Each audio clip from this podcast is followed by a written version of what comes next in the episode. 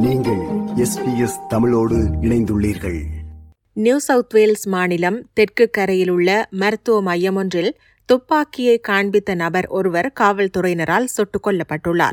நவ்ராவில் உள்ள ஜங்ஷன் தெருவில் இருக்கும் ஒரு மருத்துவ மையத்திற்கு வந்த நோயாளி ஒருவர் மதியம் ஒரு மணியளவில் தன்னிடமிருந்த துப்பாக்கியை வெளியே எடுத்ததாக வந்த புகாரின் பேரில் அந்த இடத்திற்கு காவல்துறையினர் வரவழைக்கப்பட்டனர்.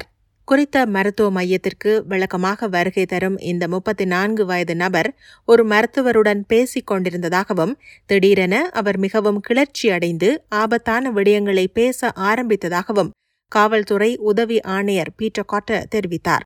அந்த உரையாடலின் போது அந்நபர் தன்னிடமிருந்த துப்பாக்கியை வெளியே எடுத்ததாகவும் பீட்டர் காட்டர் கூறினார்.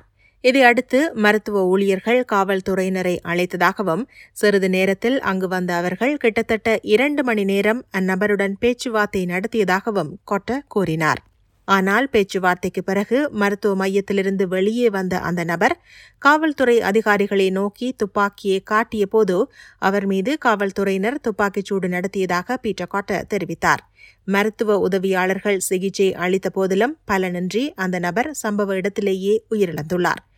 இச்சம்பவத்தின் சூழ்நிலைகள் அந்த நபரின் வரலாறு மற்றும் காவல்துறையினரின் நடவடிக்கைகள் குறித்து விசாரணை மேற்கொள்ளப்படும் என காவல்துறை உதவி ஆணையர் பீட்டர் காட்டர் குறிப்பிட்டார். அந்நபர் தொடர்பில் குறிப்பிடத்தக்க குற்றவியல் வரலாறு இல்லை எனவும் உளவியல் சார்ந்த அவரது மருத்துவ நிலைமை காரணமாகவே காவல்துறையினருக்கு அவர் அறியப்பட்டிருந்தார் எனவும் உதவி ஆணையர் பீட்டர் காட்டர் தெரிவித்தார். இதேவேளை ஆயுதம் ஏந்திய நபருடன் மருத்துவ மையத்திலிருந்த நான்கு பேர் அங்கிருந்து தப்பி ஓடிவிட்டதாக தெரிவிக்கப்படுகிறது. விருப்பம் பகிர்வு கருத்து பதிவு. லைக் ஷேர் காமெண்ட் எஸ்பிஎஸ் தமிழின் ஃபேஸ்புக்